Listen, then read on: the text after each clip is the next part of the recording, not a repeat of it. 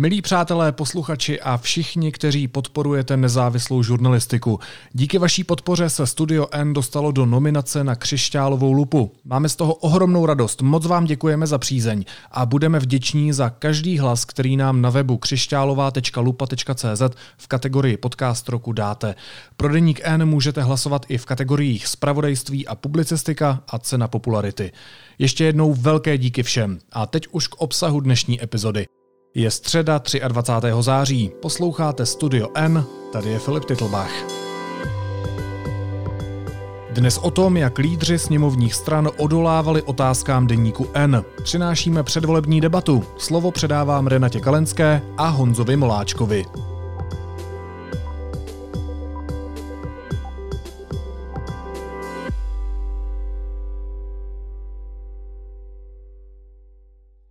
Výměna v čele ministerstva zdravotnictví, rostoucí počty nakažených, strach a do toho všeho blížící se volby. Situace, jakou Česko ještě nezažilo. A přesně tuto situaci probereme v historicky první politické debatě deníku N, volby 2020 z předsedy a místo předsedy politických stran, které prošly sněmovními volbami. Samozřejmě pouze s těmi, kteří naše pozvání přijali a těmi jsou místo předseda občanské demokratické strany Martin Kupka. Dobrý den. Dobrý den. Předseda Pirátu Ivan Bartoš, dobrý den. Dobrý den.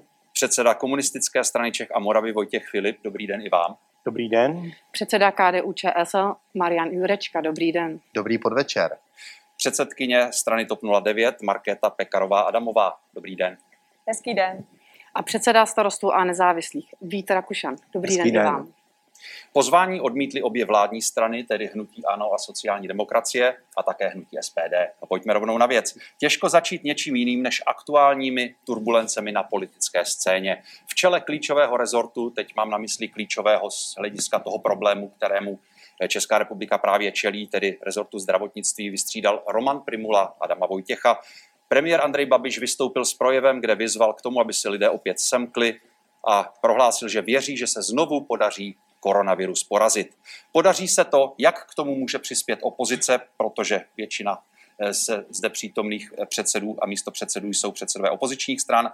A jak k tomu přispěje vaše strana? To je první otázka na všechny, na všechny přítomné. Pane Kupko, co na to ODS? Jak přispět k tomu, abychom dobře zvládli tu další vlnu koronavirové epidemie? No především výzvou přijetí osobní odpovědnosti každého občana, protože s vládou, jak se ukázalo v těch předchozích týdnech, je možné počítat opravdu jen s velkými výhradami, ale ono opravdu bude záležet na tom, jak se k tomu postaví lidé, tak jako zvládli z velké části díky svým vlastním silám tu první vlnu, tak eh, se dá opravdu spolehat zejména na to, že si lidé uvědomí svoji vlastní odpovědnost, to, jak se chránit, jak chránit druhé a s tím si troufnu tvrdit, máme opravdu šanci nejlépe se vypořádat tak jako v jiných státech. To, že eh, se objeví v médiích v hlavním vysílacím čase pár dnů před volbami pan premiér, který ale vlastně toho moc neřekne. To nejpodstatnější, že přizná chybu, kterou udělal a zároveň trochu zaútočí na Pražáky, trochu zaútočí na mladou generaci. To nás asi tolik nepřekvapuje, ale zásadní příspěvek k tomu, jak tu situaci zvládnout, to asi nezaznělo.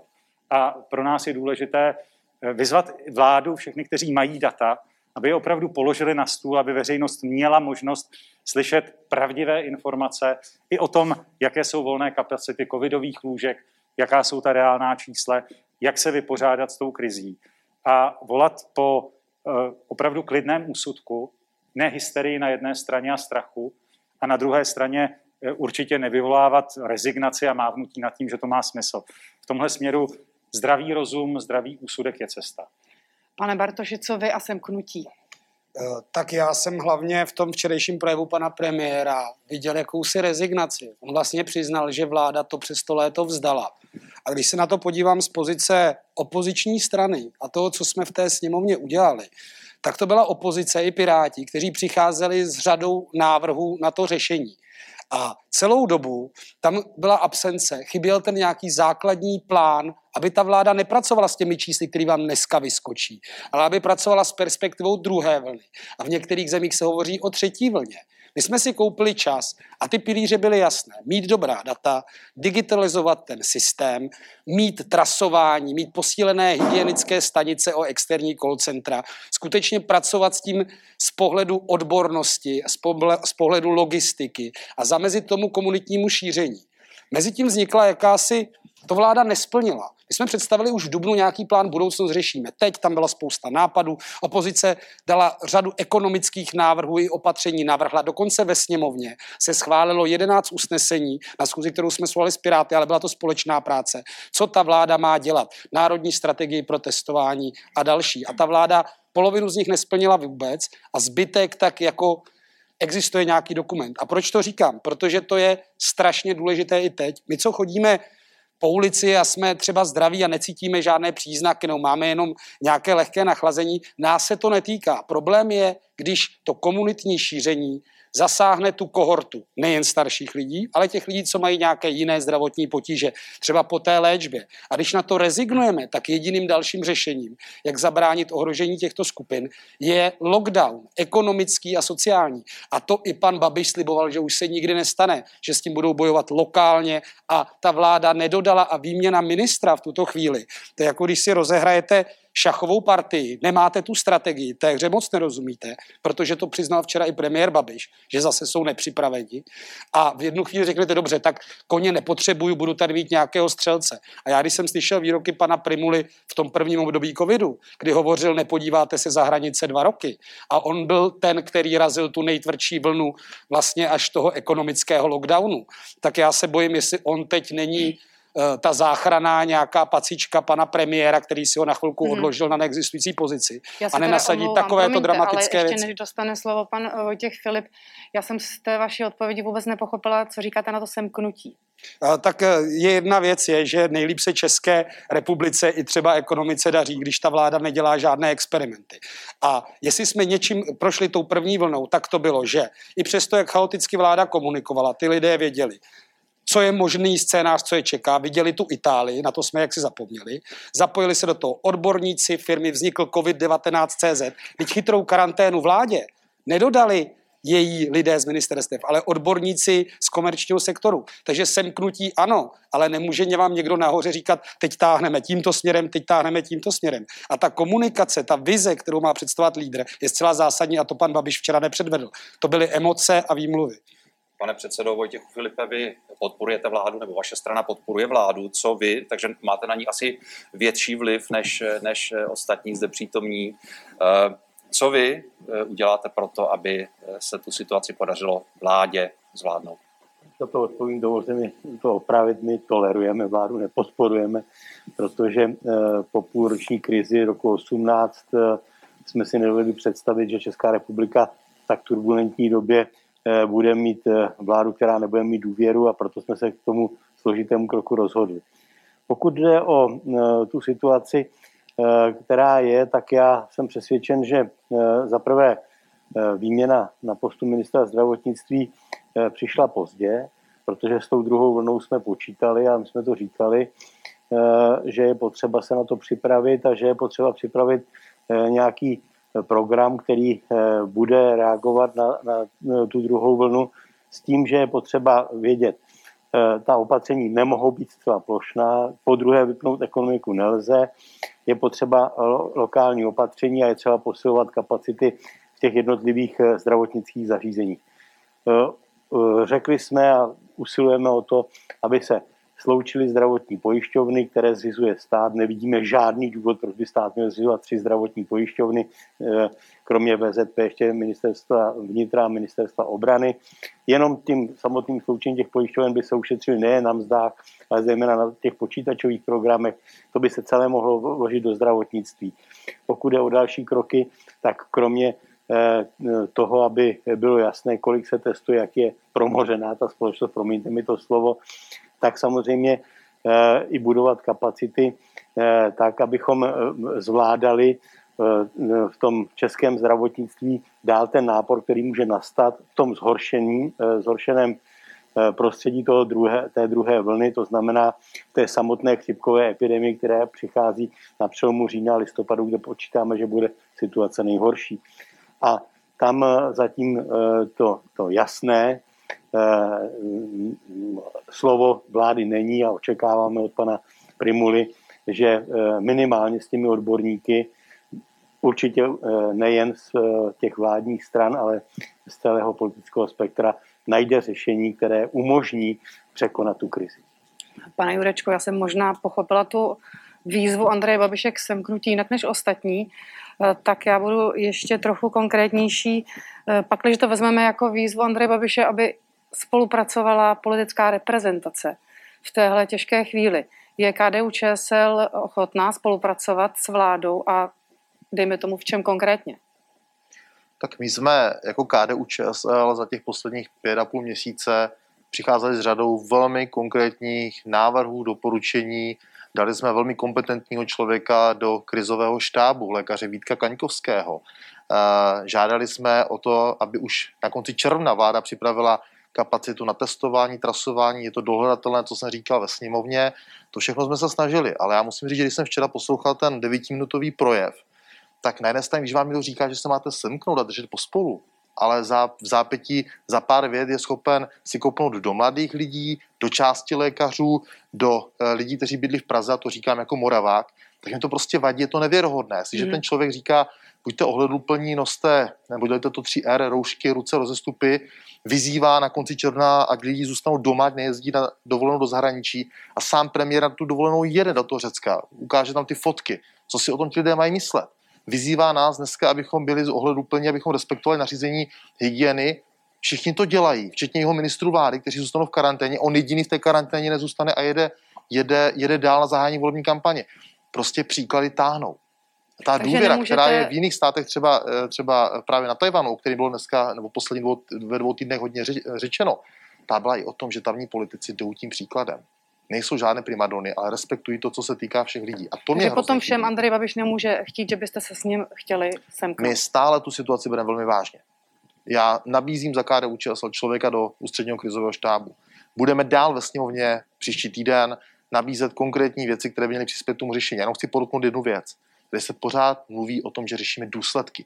Navíc ještě se s několika denním spožděním, ale mě chybí aby jsme se zaměřili na řešení, která pomohou řešit tu příčinu. Nejenom vývoj, vývoj očkovací vakcíny, ale i to, co třeba nabízeli představitelé České nanotechnologické asociace, to znamená řešení pro školky, školy, nemocnice, veřejné budovy, kde jejich technologie mohou velmi snížit množství jakéhokoliv viru v tom prostředí. Oni o tom mluvili na začátku července s představiteli jednotlivých rezortů. Oni to vůbec nevzali vážně, nic se neudělalo. To mě mrzí a štve. A to bych chtěla, aby ta vláda vzala vážně. Ta nabídka tam skutečně je to kultury. Paní předsedkyně, eh, vidíte vy prostor pro svou stranu, pro TOP 09, nějakým způsobem se podílet na řešení té situace? Myslíte si, že ho dostanete? Myslíte si, že ta, ten, ten mírný optimismus, řekněme, který Andrej Babiš včera vyjádřil, že se podaří virus opět porazit, jak se to podařilo na jaře, eh, že bylo právněný? Já začít trošku jinak. Vážení spoluobčané, Selhal jsem, udělal jsem spoustu chyb a omlouvám se a vyvozuji zodpovědnost tak, jak jsem už v březnu ve svém podobném projevu slíbil. Tahle slova od pana premiéra včera měla zaznít, protože to je skutečnost, že on to slíbil, slíbil zcela jednoznačně na všech televizních obrazovkách vyvodit zodpovědnost a neděje se tak. A ta snaha je jenom zakrýt tu neschopnost vlády a to, že přes léto, na které si draze jsme koupili všichni čas půl bilionovým dluhem, se nepřipravila na tu podzimní část epidemie, ať už jí budeme říkat druhá vlna nebo ne. A my jako TOP 09 jsme už před 14 dny přišli s konkrétními osmi doporučeními vládě. A úpěnlivě stále prosíme o to tež. Okopírujte to od nás, začněte to realizovat. Nám je jedno, že jsme autory a vy se pak za ní budete vydávat podobně, jako se to stalo s celou řadou ekonomických opatření, s celou řadou už dosavadních doporučení ale konejte. A toto konání, to se zatím děje jenom v, max, v minimu eh, z těch eh, mnoha věcí a eh, maximálně slyšíme různé lhaní od pana premiéra, jak testujeme vlastně nejvíc, když to není pravda. Jak nikdo nezemřel v předchozí den, když to není pravda. A celou řadu podobných výmluv a lží, které nás ale k řešení neposunou. Mezi těmi našimi konkrétními návrhy je mimo jiné to, abychom opravdu razantně posílili kapacity hygienických stanic. A to myslím razantně, ne o desítky lidí na jednu krajskou hygienickou stanici, jak se stalo, ale o stovky. Už na začátku chytré karantény její autoři, kteří jsou z občanské společnosti, říkali, že je potřeba 2000 lidí. Pan Vojtěch, teď už bývalý ministr, říkal před pár dny jako úspěch, že v polovině září zaškolili 200 lidí. To je desetkrát méně, než bylo doporučováno autory tohoto chytrého nástroje.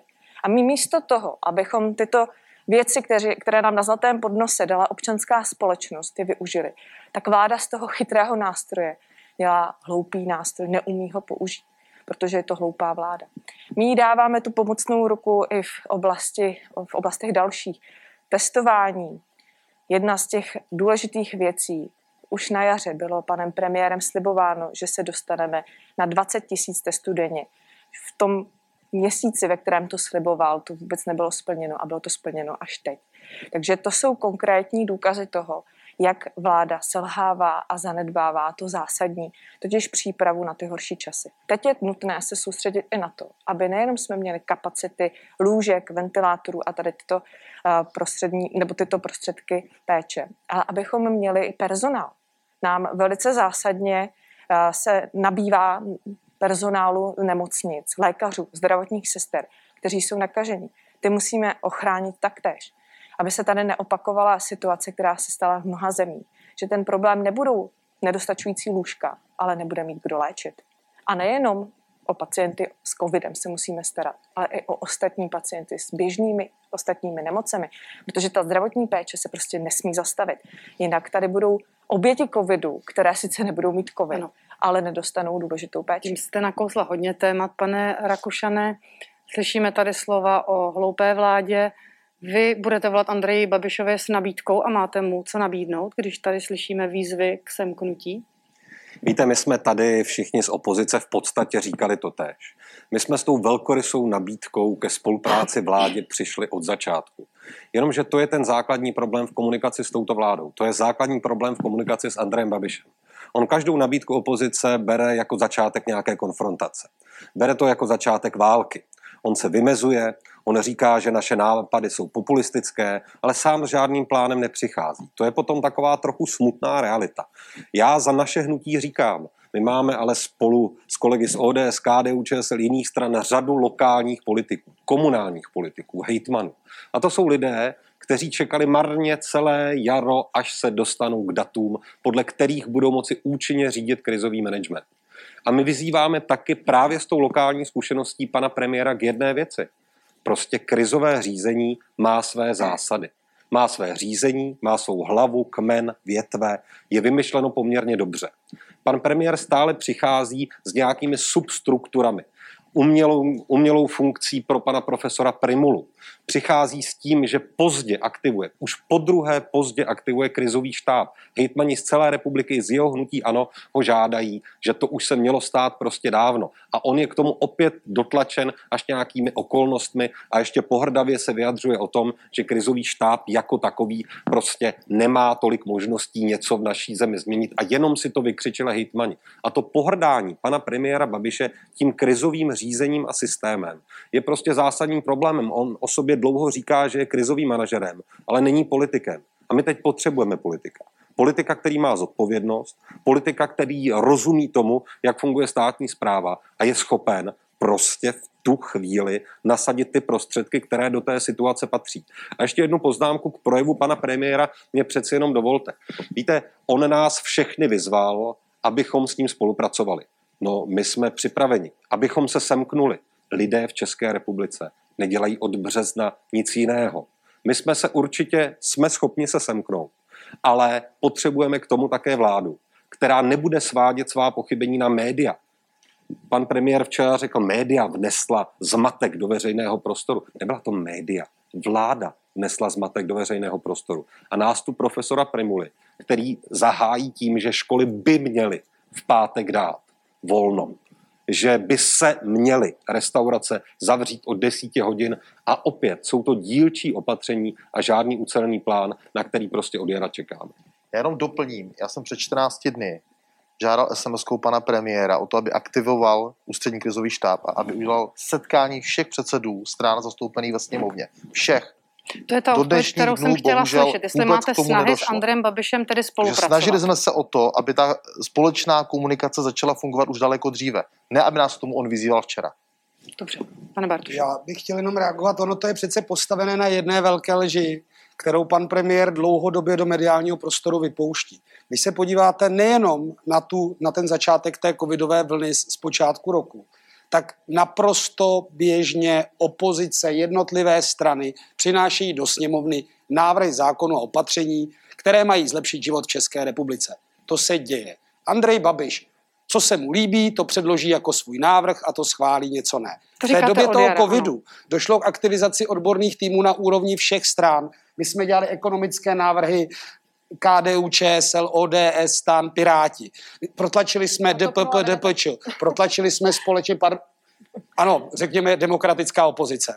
Po, uh, protlačili jsme uh, kompenzace uh, těm živnostníkům, kteří jsou v nějakých pronájmech. Toto všechno byly původní návrhy, které jsme takhle položili na stůl. A kdyby pan Babiš nebyl PR, člověk, který jenom řeší já, já, já, tak ty věci mohly být o dva měsíce dřív, když pomáhali. Tak mohla být 25 spuštěná hned a funkčně a jednoduše, tak ty kompenzace i těm lidem, co byli na IČO, eh, pracovali, tak to všechno se dalo řešit. Ale Andrej Babiš nás pozval ke stolu, udělal si velké PR, já jsem ten, který to řídí a spolupracuje. Ty návrhy zašlapal, ale tratila na tom Česká republika. A dovolím si ještě jednu věc. My se díváme na rostoucí inflaci v České republice. A inflace je důsledek nedůvěryhodnosti všech v ekonomiku a ve fungování České republiky. Lidé spoří, neutrácí peníze, každý si logicky radši nechá peníze, co kdyby příští týden neměl práci. A takhle to teď funguje. Investoři se nedávají peníze. Takže to, jak to Andrej Babiš jede pr na sebe, co nepředloží, to nejde a vyzývá na oko před celým národem ve všech televizích, jako kdyby jsme nespolupracovali, jako kdyby nám o budoucnost České republiky nešlo. Je podle mě jedna velká lež, ale tratí na tom Česká republika jako celek. A to si myslím, že je naprosto nedůstojné, nehledě na to, že jsou za, co, za jeden týden volby do krajů a senátu. Pojďme se, možná, pojďme se možná soustředit na ten problém, který teď hoří, který je potřeba hasit. To znamená ta, ta rostoucí čísla, ta, ty rostoucí počty nakažených a ta druhá vlna, která pravděpodobně už nám nehrozí, ale už, už nás zasáhla. Pane Kupko, já vám hned dám slovo, ale nemůžu si tu otázku odpustit. Nevzala si i opozice tak trošku dovolenou přes léto? Neměla být, neměla být důslednější v té, v té kontrolní roli? Neměla být důslednější v tom upozorňování na to, jestli skutečně vzniká nějaká chytrá eh, karanténa nebo ne? Ukázalo se eh, po návratu tedy lidí z dovolených a, a, a poté, co ta čísla začala stoupat, že eh, to není vůbec připravené. Ne, nezanedbali jste to také vy trošku? Když si vzpomenete, jedna věta k tomu semknutí. Ano. To semknutí se tady přece odehrálo eh, a odehrálo se ve věcné rovině. My jsme všichni přicházeli se zájmem posunout řešení té krize opravdu o kus dopředu, pomoci těm, kteří pomoc potřebovali a to se vydařilo. Tady neexistuje věcná výhrada, že by někdo z nás šel proti zájmu České republiky. Nepochybně nikdo nešel. A chovali jsme se velmi vstřícně i s ohledem na to, že nám bylo jasné, že všichni, kteří kri- řeší krizi, i na vládní úrovni, ale i na úrovních krajských, i na úrovní lokálních, takže jsou v tu chvíli opravdu ponořeni do práce, aby to Česká republika zvládla. K tomu jsme samozřejmě připraveni znovu a znovu nabízíme věcná řešení. Jestli jsme nezaspali my, no my jsme přeci i na začátku léta opakovaně kladli stejnou otázku. Ptali jsme se znovu a znovu, jakým způsobem je Česká republika nachystaná. I při mimořádném jednání poslanecké sněmovny uprostřed léta zaznívaly ty samé otázky, nedostávali jsme odpověď. Eh, říci, že bychom to zanedbali, že bychom nebyli důslednou opozicí, která se ptá, ale která se ptá se zájmem opravdu najít odpověď a případně s tím pomoci. Přicházeli jsme s konkrétními návrhy, jak pomoci těm, kteří pomoc ještě nedostali, ale velmi by ji potřebovali. Tady si troufnu tvrdit, že to není opozice, kdo zaspal. A že se teď zase rozběhla kola marketingu a že jsme se doslechli, že vlastně za odchod eh, Vojtěcha Adama, Adama Vojtěcha může opozice, že jsme byli kritičtí a média, eh, že ho pranířovala a on bohužel musel odejít. No, přece všichni víme, že největší důvod jeho odchodu bylo to, že premiér zrušil ze dne na den jeho rozhodnutí. Já si nedovedu představit ministra, který by tohle nemohl vyhodnotit jako jasný povel odejít. A Adam se kola, tam promiňte, on, ona se kola marketingu točí před volbami všem stranám. Dejme tomu některé lépe, některé hůře. Ale mě by zajímalo, jestli se měli přes léto nosit roušky. Úplně jednoduchá otázka. Andrej Babiš naznačil, že možná byla chyba je jejich nošení rušit. Do, dovolte mi k tomu poznámku ještě. My se neposuneme dál, uh, pane ne, předsedo, opravdu. Já, já, já vám k tomu odpovím. Já si myslím, že byla chyba, že jsme nešli cestou, jako šli třeba v Německu nebo na Slovensku. Tam, když jsme byli, já jsem byl na Slovensku jeden týden a tam prostě, když jste šla nakupovat do supermarketu na benzinovou stanici, tak prostě v těchto veřejných budovách jeli roušky přes celé léto. A k té otázce opozice, vzpomeňte si na červencovou schůzi. Opakovaně jsme tam zvedli téma OKD, zařadili jsme to jako mimořádný bod.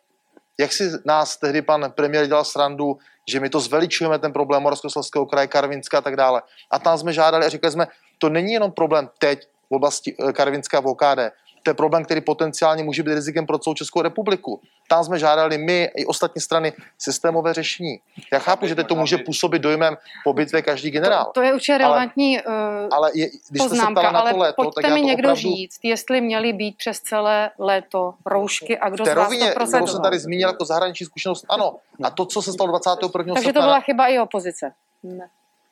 Ale já jsem viděla já záběry se... z Karlova mostu, symbolika. Já jsem na Karlově, já jsem na Karlově mostě nebyl, ale chci ano. zmínit ten fatální, uh, fatální zlom nastal 21. srpna. To byla ta vláda, která odmítla ta opatření, s kterými přišel ministr Vojtěch, který vypracoval s tím týmem. Uvědomme si, že během prázdnin odešel kdo? Profesor Primula na začátku, potom to rozhodnutí odešel docent Maďar tak jako to je asi důsledek toho, že premiér vstupoval do rozhodnutí odborníků, které měli Dobře. asi svůj hlavu a patu. Možná by stálo za to přece jenom dát teď eh, slovo uh, panu předsedu Filipovi, který má přece jenom k té vládě uh, nejblíž, protože, jak správně řekli, toleruje jeho strana, tak nebylo z vaší strany Eh, možné na Andreje Babiše, na hnutí ano, na vládu víc tlačit, aby skutečně třeba tu chytrou karanténu eh, připravila. Ne, ne, ne, ne, neměli jste ji chtít vidět, neměli jste chtít vidět skutečně důkazy, že něco takového bude fungovat. Eh, samozřejmě, že se, svou že toleranci to, další tímto, protože to je přece zá, závažná věc, zásadní věc. Požadovali, ale je pravda, že těch našich sedm podmínek vznikalo v době konjunktury v době úplně jiné a e, v průběhu e, toho e, zápasu se podmínky nemění. My jsme jenom ty podmínky, se podmínky upravovali. Změnili, oni se podmínky my, jsme, my, jsme ale, my jsme ale řekli, že tohleto rozvolnění nepodporujeme, že nejsme toho názoru, že je to možné, protože v okolních zemích, kde byla situace horší při první vlně, udrželi přece jen přísnější podmínky, opravdu jsme neoslavovali žádné zmínění, protože přitahovat šrouby je vždycky složitější, než je povolovat. A, a to, to, že, to, že nám nevyhově... protože na té, mělo být, na té Počkej, měla být přece udělána konkrétní práce rektore, během léta. Jednoduše, jednoduše řečeno, eh, tak jako nevyhověl pan eh, předseda vlády ministru zdravotnictví, nevyhověl ani nám. Nevyhověl ostatním opozičním stranám. Je to tak prostě.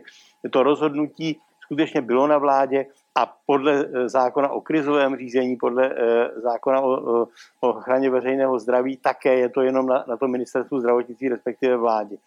A to, že vláda může změnit rozhodnutí ministra zdravotnictví, je prostě fakt. Já e, e, jsem musel panu premiérovi říct, že se mi příčí to, když za mnou přijdou v pondělí do kanceláře poslanecké a ptají se mě, proč máme předsedu vlády jako hlavního hygienika jako mě to vadilo, mě to vadí osobně. Co vám na to řekl? Bych, no ale máte právě vy nějaké páky na vládu, abyste Jak, Jaké páky mohu tomu, mít? Abyste... Jako, to bych musel uh, já Zmínit podmínky tolerance vlády. O, o, vyvolání nedůvěry vládě. Dovedete si představit v krizi, které je Česká republika, že bychom řešili teď nedůvěru vládě. Tak že možná máte menší moc, než jsme si představovali, ale já se strašně já omlouvám. Prohlub, Dám krizi. slovo paní eh, Pekarové Adamové, protože ona nám řekne, jak to bylo na tom Karlově mostě. Ráda, protože eh, já myslím, že je zásadní si připomenout, že v té době platná opatření nebyla ničím porušena. Byla to akce, která byla venku, byla povolená, byla zcela legální podle tehdy platných pravidel. A teď se tvářit, že to je přesně jako důkaz toho, že lidé strašně polevili a byla, ne, oni se chovali jenom tak, jak jim bylo v tu dobu doporučeno, už eh, to bylo běžné a takovéhle akce, i koncerty a další. I jsme v uzavřených prostorách se postupně děli. A já bych chtěla já se trochu liším v tom názoru, jestli ty roušky měly být nebo neměly být odloženy. A to z toho důvodu, že si myslím, že je to vlastně dneska trošku takový zástupný argument pro tu, nebo respektive eh, snaha o kouřovou clonu nad tím, že nefungují právě ta chytrá řešení, která nám slíbil pan premiér, který se slavnostně v červenci stal šéfem chytré karantény, když to nefungovalo do té doby a sliboval, jak to tedy zařídí, že už to fungovat bude ale nestalo se. Evidentně to nefunguje ani pod jeho vedením správně, tak jak by mělo. Nestaly se ta opatření, která jsou ta funkční, to znamená posílení testovacích kapacit, aby byly zdarma ty testy, fungovaly skutečně věrohodně, aby byly rychlé, aby výsledky byly rychlé. Trasování, které může dělat na hygienách i personál, který nemá to zdravotnické vzdělání, jenom bude dobře zaškolen a bude pomáhat těm hygienikům v tom základním, tedy podle těch skriptů obulávat ty lidi. To jsou věci, které měly fungovat, tak abychom se těmhle těm věcem plošným mohli vyhnout tak, jak bylo slíbeno i panem premiérem, který říkal, že už je nikdy nezavede. Vzpomeňme na jeho slova. Takže ta celá debata jenom má zastřít právě to selhání v těchto těch chytřejších a ano, náročnějších trochu věcech, než jenom nařídit noste roušky. Pane Rakušano, vy jste se hlásil o slovo a já vám ho velice rád udělím, protože pokud si dobře vzpomínám, tak váš starosta za, za vaši stranu, eh, pan Hejma, ten, ten, tu, tu sousedskou hostinu nebo sousedskou slavnost, nebo jak se to jmenovalo, spolu organizoval, také tam byl, takže, takže máte slovo. Určitě, tak já si myslím, že celá ta akce a to veselí, které tady vzniklo, bylo reakcí na to, co tomu předcházelo. My jsme tady měli driáčnické projevy plukovníka profesora Primuly, současného ministra zdravotnictví, o tom, že nás tady na dva roky zavřou a nebudeme moci vycestovat. My jsme tady měli situaci, kdy ta nařízení skutečně byla dána do extrému v České republice, kdy jsme se v první fázi ve volné přírodě v lese měli pohybovat s rouškami. Komunikace od vlády byla od začátku velmi špatná. A to je to, co chybělo v České republice. Vyvolání primárního pocitu důvěry v ta vládní opatření. Když se podíváte na Německo, mnohokrát v různém kontextu kritizovaná kancléřka Angela Merkel komunikovala od začátku jasně, přesně, precizně, na základě faktů, která měla z institutu. Byla to precizní komunikace s veřejností a ona přesvědčila své občany o tom. A Němci nejsou prostě lepšími nebo zodpovědnějšími občany, než jsme my. Přesvědčila je o tom, že ta opatření jednoduše smysl mají. U nás po tom driáčnickém jaru se kivadlo zhouplo na druhou stranu. A tomu opatření 3R, které tady pan premiér říká, roušky, ruce, rozestupy, chybí to čtvrté R. To je rozum. To je rozum a důvěra v lidi. Důvěra, že lidé jsou schopni ochránit své blízké a opatření plnit i tak, jak není třeba dáno nějakým přísným příkazem. A pokud se ptáte na léto, no tak samozřejmě doporučení nosit roušky, například v MHD, jsem já osobně vždycky respektoval, pokud jsem měl za svými 70-letými rodiči, tak mě nenapadlo, pokud jsem se necítil třeba nejlépe, tu roušku odložit. To je prostě ten rozum, který tady celému tomu procesu od začátku chyběl, ale i to je zodpovědnost této vlády. Já bych to teď posunula do současnosti. Jak by vypadala Česká republika, jak by vládla vláda, kdyby v ní byla ODS, pane Kupko? Byly by teď, týden před volbami, zavřené školy, základní, střední? No, nepochybně nebyly, protože eh, já si nechci hrát na generála po bitvě a říkat teď, že víme všechno, teď že jsme jste generál bohy. bitvě. Já myslím, eh, že prostě platí to, že nikdo z nás, jednak tady, jak se víme, nemá data, eh, která má k dispozici vláda. Myslet si, že je všechno možné předpovědět, víme, že to nejde dost dobře ani při velkých povodních. Tohle je kritická situace, kdy všechno předjímat nelze. Ale co je důležité, chovat se racionálně, přesně vyhodnocovat eh, jednotlivá čísla, ukazatele, dát je taky jasně veřejnosti na stůl. A to, co tu zaznělo, vysvětlovat je tak, aby lidé, kteří jsou obdařeni rozumem a odpovědností, z toho mohli vyvozovat víc, než jenom plošné opatření roušky a nic jiného. Přeci víme, že každé to jednání má nějaký stupeň rizika přenosu infekce. A lidé si jsou v tom schopni udělat pořádek, udělali si ho v Německu, udělali si ho v Rakousku a nepotřebovali to vodění za ručičku, aby bylo všechno úplně přesně dáno na řízení. Ale věděli, co udělat, aby se chránili lépe, které aktivity jsou rizikovější, že nosit roušku pod širým nebem, když jdou lesem, to je přeci i v době toho největšího rizika ano, nesmysl. samozřejmě. Takže Ale že pak školy jsou nezavírat. Pane Bartoši. Eh, Tak eh, my jsme strana opoziční. I přesto jsme v danou chvíli představili jako jedni z mála nějaký plán. Nazvali jsme ho Budoucnost řešíme teď ve třech fázích. Do léta, do konce roku a investiční opatření pro příští rok. My jsme na něm spolupracovali s lidmi třeba z CERGE, kde jsme měli společného vyslance tamhle s Vítkem Rakušanem i v krizovém štábu behaviorálního ekonoma Filipa Matějku. Eh, Oslovili jsme 250 českých firm, jakou mají nabídku pro vládu, protože vláda hovořila o zapojení českých firm místo toho, aby jsme objednávali draze. eh, Všecko toto draze věci z Číny. Tyto firmy, když jsme je potom znovu oslovili, tak ani desetina z nich nebyla oslovena vládou. A přicházeli jsme s konkrétními návrhy i na posílení například těch call center, protože u zrodu chytré karantény, kde stál COVID-19 CZ, ta občanskovědecká iniciativa, u toho stáli i naši lidé. Takže my jsme přicházeli s věcmi, který pan Babiš, kdyby si je vzal, tak je mohl realizovat. Stalo se to. Návrh na pandemický semafor, který měl snížit vlastně tu zmatenost těch vládních nařízení. Přinesl Jakub Michálek na jednání sněmovny mimořádné schůze, kde vláda dostala 11 úkolů od celé sněmovny, ano. včetně poslanců ANO. Co má udělat a ty nesplnila. Pandemický semafor, podle čísel ukazujete barvy, podle barev zapínáte. Pane Bartoši, já to opatření. nevydržím. Můžete mi prosím říct, jestli by měly být teď týden před volbami zavřené školy? Já jsem myslel, že na mě platí stejná otázka jako na pana Kupku, jak by to Já dělali jsem se Piráti ptala ve na vládě. školy. Já jsem se Eh, ptala Já si myslím, že některé provozy jsou daleko rizikovější než školy. Z pohledu toho kvanta lidí, kteří chodí do školy, abych byl pro maximální možnost distanční výuky. A tohle rozhodnutí není politické. Pokud hygiena, a takováhle situace nastává i v té Praze, pokud hygiena tvrdí, že jsme-li červení, je nutno omezit provozy Hmm. škol, mělo by se to tak stát. A jsme u toho, u čeho se bavíme, ta otázka primárně to finální vyhlášení toho, jak to tedy bude, je politická zodpovědnost. Ale buď to se zastřešujete tím, že jednáte s odborníky a pracujete s nějakými predikcemi, nebo na to v momentě, kdy se vám to nehodí podle průzkumu veřejných mění, třeba před volbami kašleme. A politik musí udělat i nepopulární rozhodnutí, třeba mu klesnou ty preference, pokud to myslí vážně. A toho pan Babiš prostě a tahle ta vláda není schopná a je to tak, jak to je. Já hned předám slovo svému kolegovi, jenom bych vás poprosila stručně. Zbývající čtyři hosté. Školy zavřít ano či ne? Jednoduše odpovím ne, protože pořád platí, a e, myslím si, že jsme se k tomu tady už vyjádřili, že moje e, e, rouška chrání tebe, tvoje rouška, rouška chrání mě. Tohleto jsme si měli zachovat už z té první vlny. To byla chyba, které, které se vláda dopustila, vláda ji uznala.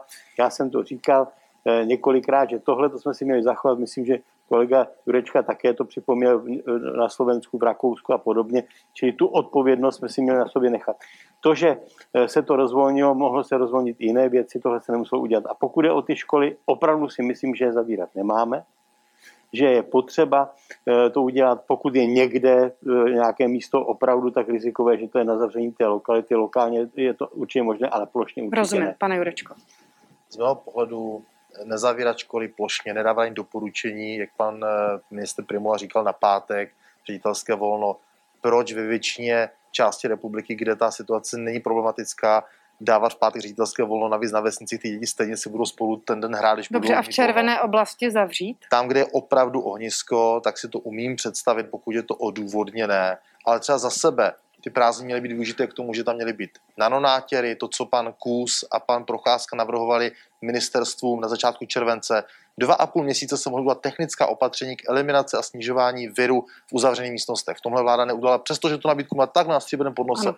vůbec nic. A to je to, co já, po čem budu volat, aby toto se začalo řešit. Mhm. Paní předsedkyně. Já bych to rozdělila do dvou částí. První je, zda to bylo nevyhnutelné.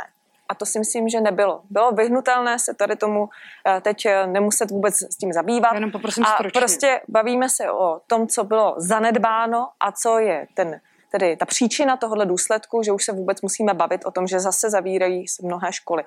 A tohle to není rozhodnutí čistě politická, to je rozhodnutí právě dle toho konkrétního případu té školy.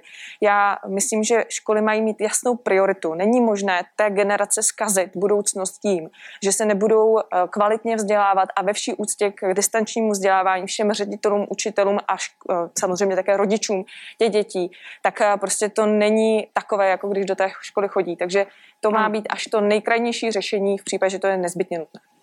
Pan Rakušan. Já ze školského prostředí pocházím, jsem učitel, takže jednoznačně říkám, aby byl zachován smysl školy jako prostředí sociálního setkávání, tak školy samozřejmě nezavírat. Ta distanční výuka nikdy nemá takový smysl. V těch oblastech, kde jsme v červené barvě, tak už se tak děje. Hygieny jednotlivě školy zavírají. Poslední poznámku. Opatření typu v pátek dobrovolně vyhlašte volno prostě nefungují a podívejte se na reakce ředitelů napříč republikou. Je to boj s vládou a říkají, my školu nezavřeme. Absolutně špatný vstup pana ministra Primuly do své funkce. Jenom ještě ukázka nekomunikace dvou ministrů. Co má co minister zdravotnictví hmm. říkat, že se mají vyhlašovat ředitelská volno, když to neodkonzultuje ani s ministrem školství. Ono to, tak dneska, ono to tak dneska venku nevypadá, ale blíží se chladnější období roku, eh, budeme pravděpodobně zasaženi běžnými virózami, běžnými chřipkami, běžnými nachlazeními, které like a v podstatě ani lékař od eh, nákazy koronavirem nerozezná. Dá se to spoždění s chytrou karanténou ještě dohnat, nebo budeme zavaleni tady těmito vlastně příznaky a nikdo nebude vědět, jestli se jedná o COVID-19 nebo jestli se jedná o nějakou eh, méně závažnou infekci, nebudeme k tomu lockdownu donuceni tím, že prostě nebudeme stíhat testovat, nebudeme stíhat trasovat. Dnes nám nic jiného, než školy, firmy a další instituce uzavřít, pane Kupko vlastně trochu odpovídáte tou otázkou. V ní jsou přece obsaženy všechny obavy, které my sdílíme a díváme se na eh, odezvy odborníků a výpočty epidemiologických modelů. Eh, například podle respektovaného molekulárního biologa Omara Šerého to vypadá tak, že by v tom týdnu po 5. Eh, říjnu měla česká zdravotnická zařízení přijímat 1500 pacientů eh, opravdu s vážnými problémy a v dalším týdnu pak dokonce více než 2000 dalších. Já nevím, jestli se to naplní. To asi tady z nás není schopen říct někdo. Ale co je podstatné, tahle data dát na stůl a říct, co je potřeba udělat pro eh, opravdu sploštění té křivky. O tom se bavíme. Eh, jde o to zachránit zdravotní systém právě před kolapsem, který by tadyhle ta záplava vážných komplikací mohla přinést. Je jasné, že to bude složitější pro praktické lékaře, kteří budou muset rozlišit mezi tím, zda je to opravdu obyčejná viróza, chřipka. Myslím si, že zase spousta rozumných lidí, pokud opravdu nebude mít evidentní příznaky covidu, prostě podnikne to, že zůstane doma, bude se léčit, vlastně si přirozeným způsobem naordinuje onu karanténu nebude se s nikým dalším stýkat, protože je přece jasné, že v tomhle složitém období ta vlastní odpovědnost bude velet. I s obyčejnou virózou eh, zůstat třeba o něco déle doma, chránit se, okamžitě si nasadit roušku pro všechny příležitosti. To je přeci zřejmé. A eh, i proto je důležité vysvětlovat, říkat to i s patřičnou odbornou autoritou, aby tyhle případy jsme dokázali postihnout, aby opravdu lidé třeba se zachovali opravdu tak, že pokud to evidentní příznaky covidu nebudou, tak si naordinují e, sami příslušnou karanténu a vyhledají pomoc lékaře v okamžiku, kdy to opravdu bude nezbytné a bude zjevné, že to obyčejná viróza třeba třídenní není. A tohle je také dobře vysvětlovat a doporučit, aby eh, třeba tady opravdu neprobíhalo to, že ono testování e, bude zasahovat opravdu širokou škálu lidí, i těch, kde to není indikované.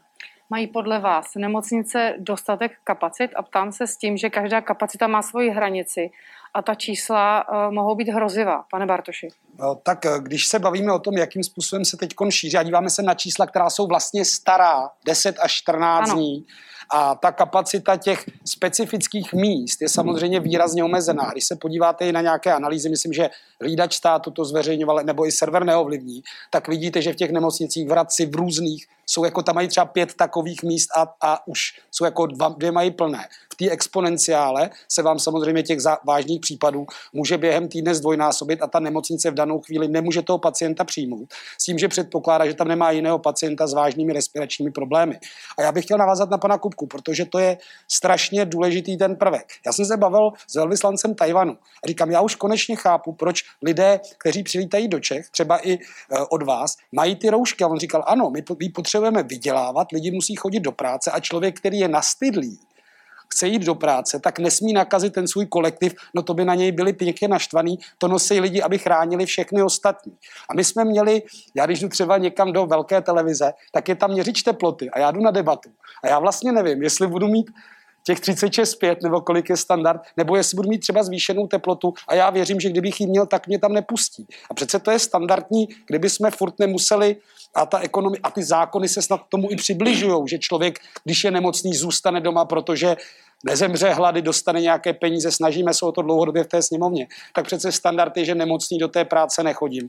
Ohledu plností na ty kolegy. A to platí pro covid, to platí pro sezónní chřipku. A to výrazně může omezit to zatížení toho systému. A my jsme už předtím počítali právě s těmi praktickými lékaři. Co když mu tam přijde pět lidí denně s nějakým nachlazením, to je asi běžné v těch podzimních období, kdyby on tři poslal na testy. Takže asociace laboratoří proti covidu, to akademické testování je také důležité důležité, protože on může podle těch příznaků indikovat z těch třeba deseti náštěv denně tři, kteří jsou potenciálně covid nakažení a ty on musí mít kam poslat. A když se vezmete, kolik je praktiků, tak to číslo je skutečně v řádu deseti tisíců testů denně, ale ty musí dostat ty výsledky do druhého dne, protože nemůžou být doma jen tak ty děti odcházejí do školy, ta rodina komunikuje, to nestačí se lehnout do obyváku s chřipkou, jak jsme zvyklí, když se nám to děje. Pokud by vydrželo 2000 nových případů denně, do konce září směřujeme ke 44 tisícům nově pozitivně testovaných lidí. To je vzhledem k reprodukčnímu číslu optimistický odhad. Můžeme předpokládat až 70 tisíc nově pozitivně testovaných lidí. Takže ta otázka je aktuální a já ji znova kladu. Mají nemocnice dostatek kapacit, paní Pekarová Adamová? Tak eh, jsou zatím, jsme všichni ujišťováni, že zatím v té současné situaci je to dostačující, ale já už jsem tady říkala, Promiňte, kým jste ujišťováni? Jestli tady máte informace přímo z kraju? Ministerstvem a to je ten orgán, který tady tato data má společně s eh, panem Duškem, který je šéfem eh, tady těch statistiků. Já se omlouvám, já jsem neřekla, kdo, či je to citace, šéf ano. Ústavu zdravotnických informací a Pan statistiky Dušek, Ladislav Dušek. Ano. A uh, to je jedna část celého toho problému. To znamená mít ta lůžka, pak je tady ten personál. To je to, co jsem už také zmiňovala. To znamená, není to jenom otázka těch připravených lůžek, ale také by měl kdo uh, pečovat. To je první věc, protože pokud se zavřou školy, tak také ty sestřičky častokrát budou ty, které zůstanou doma na ošetřovačce s tím dítětem. To jsou všechno ty aspekty, které s tím souvisejí a musíme je mít na paměti. Takže okamžitě má nastoupit to, to je řešení, které TOP 09 uh, doporučuje v tomto případě, to, že by pro takovýto personál byly okamžitě zřízeny skupiny, jako je družina, aby fungovaly prostě v omezeném počtu dětí, tak aby to nebylo příliš riskantní riskantní samozřejmě z hlediska covidu, ale aby ten personál mohl normálně dál pokračovat a měl zabezpečené eh, péči o děti. Ale pak je tady otázka těch, eh, co říkal pan Mláček eh, hned na začátku a týkalo se to právě, jak poznat, jestli je to vlastně covid nebo není. A to je přesně to, co my máme jako TOP 09 v tom osmibodovém doporučení vládě. Tohle je nutné řešit, protože si vezměte, že k lékaři s jakoukoliv specializací přijdete s nějakou virózou, která není zatím identifikovaná, ale máte i jiný zdravotní problém, třeba nemocné srdce. A on vás potřebuje poslat do nemocnice na to standardní oddělení, na lůžko, kde byste měli sdílet pokoj s dalšími pacienty. A když neví, jestli jste infikován, tak eh, vlastně tím může ohrozit i ty další. A takovýchhle problémů je celá řada praktických. A my máme, protože brzy jsou krajské volby, tak to také k tomu trošičku vrátím. My máme jako kandidáta v krajských volbách v Plzeňském kraji, kde kandidujeme společně s ODS, tak máme jako lídra topácké kandidátky, té topácké části kandidátky, pana doktora Piknera, který eh, je velmi v tomhle aktivní, protože ti lékaři ze spodu, není to iniciativa ministerstva, už se právě pustili do toho, aby zajistili takový test, který bude vyhodnocen po několika málo desítkách minut, aby měli jistotu, že v případě, že přijímají toho pacienta, který má jakoukoliv virózu respirační eh, onemocnění, které vůbec nemusí být COVID, tak aby měli jistotu, že právě neohrožují třeba ty další pacienty na svém běžném hmm. oddělení. A tohle je ale věc, která, kterou chci zdůraznit a děkuji jim za to, která vzniká nikoli díky velké iniciativě právě ministra, nebo toho bývalého ministra, ale ze spodu od těch lékařů. A to je jedině dobře samozřejmě, ale ukazuje to na tu systémovou chybu. Omlouvám se za přerušení, ale teď následuje krátká reklamní pauza. Za 20 sekund jsme zpátky. Festival Janáček Brno bude Přední světoví režiséři a interpreti Jakub Hrůša, Robert Carsen, Karita Matila. Sedmý mezinárodní operní a hudební festival Janáček Brno.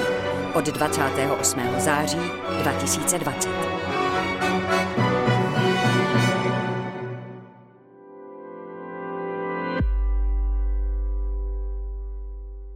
Pane Jurečko, vaše strana je velmi přítomna v regionech, máte početnou členskou základnu, znáte situaci v regionech možná eh, lépe než, eh, než jiné strany, nechci se nikoho dotknout, ale otázka na vás. Eh, mohou kraje se s těmi problémy, které se samozřejmě valí i na ně, není to jenom celostátní záležitost, mohou se s nimi, jsou připraveni se na, s nimi vyrovnat, mají na to peníze, zvládnou to? To má všechno nějakou hranici únosnosti. To má nějaké limitní meze. Eh, jestli se budeme bavit o tom, jestli ten počet nakažených bude jako byly čísla včera, tak eh, ta křivka se splošťuje, nevíme, co teda bude dneska večer, co bude zítra, ale kdybych to vzal z hlediska posledních dvou dnů, tak řekněme, můžeme to zvládnout. Ale já mám větší obavu než o ty lůžkové kapacity, opravdu o ty personální kapacity, jak tady bylo zmíněno. Ale jako klíčem k tomu všemu je, já řeknu ten příklad z toho minulého týdne, jestliže je 3130 pozitivně testovaných, tak to znamená 17,5 tisíce kontaktů, které pracovníci hygieny musí udělat z hlediska trasování. V průměru jeden nakažený znamená víc jak 4 kontakty. A ten den ta hygiena zvládá 7,5 tisíce. V tom je ten obrovský, to největší riziko, které dneska máme. Takže může se nám stát, a to nikdo nevíme, že za pět dnů, za šest dnů ten nárůst bude tak obrovský, že nebudeme potom zvládat technicky ani personálně. A ten další limit je v tom, že dneska na těch jednotkách jsou samozřejmě pacienti ze standardních jiných operací, jiných úkonů. Ale my víme, že jestliže to číslo překročí 2600 pozitivně testovaných denně, tak vysokou pravděpodobností za 8 až 10 dnů to bude znamenat nápor na zdravotní systém, kdy bude muset docházet k omezování jiných výkonů těch, kteří na to čekají. To je to velké riziko. A z těch krajů já mám informace, já třeba v mém kraji komunikuji s řediteli, ať už fakultní nemocnice nebo jiných. Ti zatím tu situaci mají dobře zmapovanou, zvládají Olomoucký kraj na tom velmi dobře, ale neplatí to o všech krajích a ta situace může být za 4, za 5 dnů výrazně jiná. Hlásí se tři, čtyři. Kdo chce reagovat konkrétně na ty personální kapacity tak, teda? Uh, jestli mohu uh, jednoznačně, uh, když se podíváme na kapacity, tak jak uh, například uh, my jsme měli hejtmana v Ústeckém kraji a přivedli jsme z červených čísel krajskou zdravotní do černých čísel, převzali jsme nemocnici v Rumburku, kterou měst, městské vedení si přivedlo ke krachu, ke konkurzu, převádíme litoměřickou nemocnici pod, pod krajskou zdravotní. To všechno se zvládlo tak, aby se navýšily ty kapacity. Novou onkologickou kliniku ta se zřizovala v Chomutově či eh, KSČM jako eh, v tom, v tom systému krajského řízení podle mého soudu ty kapacity posilovala. Kapacita tam je volná, zase u, u nás v Jihočeském kraji je ještě polovina té kapacity volná pro ty, pro ty covid lůžka. Takže eh, ty krajské nemocnice se podle mého na to připravují a udělali to jak ve spolupráci s vládou, tak samostatně. Co je důležité? Pokud eh, Česká republika v průběhu té první vlny zvládla, eh, že má dostatek kapacit v textilním průmyslu na šití roušek doma, to textilní průmysl si zvládá, zvládli jsme dýchací přístroje, to, eh, což je velmi důležité pro, pro tu chorobu, tak zatím podle mého soudu není zvládnutá je malá podpora tomu, abychom udělali jiné testy, a pracoval na té vakcíně. Já jsem velmi podporoval tu iniciativu českých vakcinologů, kteří chtěli se zapojit do toho mezinárodního programu, protože podle mého soudu je důležité, kdy bude ta vakcína a e, česká, e, české zdravotnictví, český výzkum v této oblasti je e, mezinárodně podle mého soudu velmi, velmi uznávaný a mohli jsme přispět k tomu, že co nejdříve bude ta vakcína, která Mě hlavně zaujal ten váš řešení. optimismus. Já teda dám slovo panu Bartošovi, jestliže sdílí bych, stejný optimismus. No, já bych reagoval vlastně na tu vaši otázku, jestli to ty kraje dají. Ano, to, je, to se týká Dlouhodobá toho. otázka, to je důležitá pro rozvoj krajů a je to tématem voleb podle mě nej, jedním z nejdůležitějších tématů voleb je zdravotní péče, ubytek lékařů, možnosti, jak podpořit od stipendií přes byty návrat lékařů do těch regionů, aby nebyli v Německu a podobně. To ale v souvislosti s covidem nestačíme vyřešit. To jsou dlouhodobé programy, které ty kraje musí dělat. Jsou kraje, které třeba nemají ještě ty stipendijní programy pro lékaře, nedokážou je udržet, odcházejí pak do Německa. To je dlouhodobý. Ale ten problém tady byl už před covidem, že nejsou zubaři, že nejsou praktici, že je málo personálu v nemocnicích a podobně. To je, no tak hygiena dostala na zadek od nějakých předchozích vlád, tam byly TikTok na půlku, ale teď a ta druhá věc tohleto kraje sami o sobě nezvládnou, protože to není problém kapacity nemocnic, ale celého systému. V první krizi, která byla výrazně nižší s tím zásahem, kdy ty čísla byly jako nicotný proti tomu, na co se díváme teď, byla zapojena policie, byla zapojena armáda armáda byla hodnocena, tam je ten řetěz příkazů, tam jako funguje, tam jeďte, tam to zařiďte, umějí vojáci učit lidi, jak se chovat v těch situacích, školili třeba ty rozvozy seniorů, jak tam vlastně nezavlíc případně tu nemoc. Takže zapojení armády a těch centrálních orgánů je naprosto klíčové a to je role těch ministerstev. Takže to není otázka krajských nemocnic, ale zvládnutí celého systému. A i ta otázka škol, i tady je nějaký manuál, který se nakonec nějak poslepoval a schválil, pojďme, pojďme, docela funguje. Promiňte, pane Bartuši, já, jo, takže, takže ty kraje můžou rámci... dělat tu personální věc, ale ta, ta pomoc musí jít z centrály ekonomicky, personálně a máme tady integrované sbory a ty musí být zapojeny, tak, protože tam je ta teď, pojďme teď v rámci, pojďme teď v rámci férovosti dát no, slovo eh, těm, kteří se hlásili. Nevím, Pardon. jestli si to pořadí pamatuju správně, ale myslím si, že zbývají pánové na obou dvou krajích a pojďme začít od pana Rakušana. Tak moc krát děkuji, já se pokusím být poslušný a stručný. Za prvé, pokud se budeme blížit k reprodukčnímu číslu dvě, tak opravdu kapacity nemocnic mohou být problém. Nalejme si čistého vína. A dvě řešení, která tady ještě nepadla. Z pěti velkých soukromých testovacích laboratoří stále ještě testují jenom dvě. Máme tady tři, které je možné vtáhnout poměrně rychle do procesu a je to velký úkol vlády, aby tak učinila, protože testování prostě musí být výraznější. Druhá věc, která se jde udělat a nebyla zmíněna. Máme obvodní lékaře, kteří mají velký přehled o pacientech, kteří mohou být potenciálně rizikovou skupinou už známe ten věr natolik dobře, že umíme indikovat a praktičtí lékaři jako ti opravdu bojovníci v první linii s nimi mohou pracovat a zasáhnout v nějakých preventivních programech, dát jim poučení, jak se v té chvíli chovat. To jsou dvě důležité věci. A třetí otázka byla, zda to kraje jsou schopny sami zvládnout. Nejsou. Nemohou to zvládnout sami. A pokud kraje doteď neměly ani partnera v podobě aktivovaného ústředního krizového štábu, no tak to bylo velmi těžké, protože ta komunikace potom je velmi obtížná. Jsou hejtmani a já se budu s naším Martinem Půtou určitě vytahovat, kteří to zvládli skvěle tím, že aktivovali soukromý sektor, vědecký sektor, a tu státní zprávu jako takovou a samozprávu krajskou. V takových krajích to funguje, ale potřebují vládní podporu a tu doteď neměli. To byla jasná odpověď. Kraje to sami nezvládnou, pane Kupko. Já jsem měl možnost projet většinu nemocnic ve středních Čechách. Ty nemocnice se i s tou první vlnou vypořádali sami se ctí. Upravili svoje provozy, uspořádali je tak, aby dokázali poskytnout pomoc infikovaným pacientům a zároveň dokázali chránit své vlastní zdravotníky.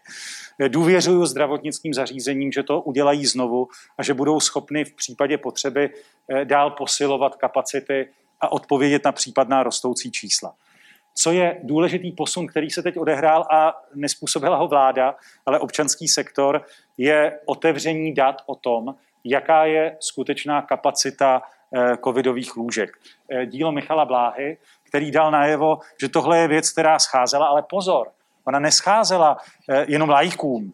Pro lajka je to třeba důležitá orientační informace, ale ona scházela i záchranným službám a scházela i jednotlivým nemocnicím, aby se mohli podívat na to, jak to funguje, kde jsou jaká Eh, eh, jaké kapacity připravené.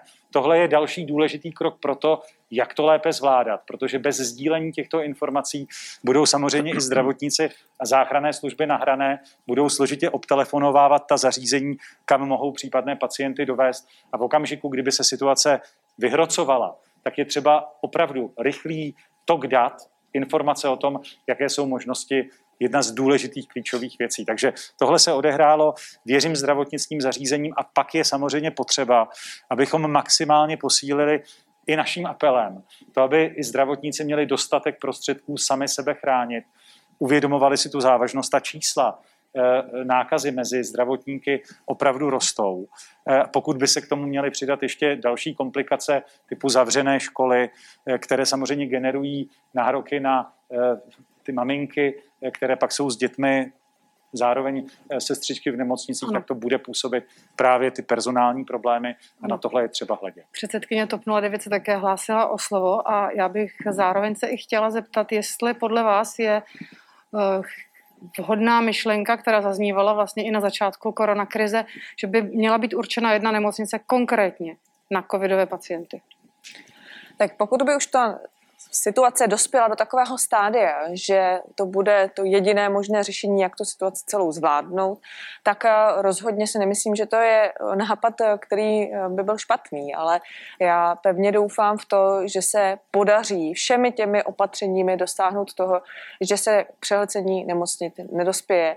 Pokud to se všichni. spojí všechna ta, všechny ty předpoklady toho, že zaberou Zabere to, že jsme zatáhli za záchranu brzdu, zabere to, že se budeme chovat zodpovědně a zabere to, že tady ty věci, které tady často zmiňujeme, se budou také dít v praxi. Víte, v tom včerejším projevu, který tady byl už na začátku zmiňován, zazněla na konci jedna zásadní věc od pana premiéra a to je, aby jsme táhli za jeden provaz. A já si myslím, že zásadní je, aby táhli za jeden provaz ministři této vlády, aby se nepřekvapovali tím, že na tiskovce oznámí nějaké věci, aby prostě tam pan premiér naslouchal těm odborníkům, těm datům a aby začali ty kroky dělat ne reaktivně, ale také, aby předvídali tu situaci, ano. mezi což může patřit i to, co říkáte. Nicméně poslední slovo v tomto bloku bude mít pan Jurečka a řekne mi, jestli tady je člověk, který je schopen zatáhnout za tu záchranu brzdu, jak o ní mluvila paní Pekarová Adamová. To není záležitost jednoho člověka, to musí být opravdu tým, eh, počínaje vládou přes hejtmany, lidi, kteří pracují v integrovaném eh, systému záchranného řízení, Eh, takže to není o jednom člověku, ale já chci tady potrhnout jednu důležitou věc. Bylo tady zmíněno trasování, testování a ty problémy, o kterých obecně společnost ví. Ale uvědomme si, že tady nemalá skupina rodičů, především samoživitele, které pokud nezměníme parametry třeba ošetřovného, tak budou mít velkou motivaci, bohužel, i přes různé příznaky do té práce jít, protože už je to dneska pro ně existenční záležitost.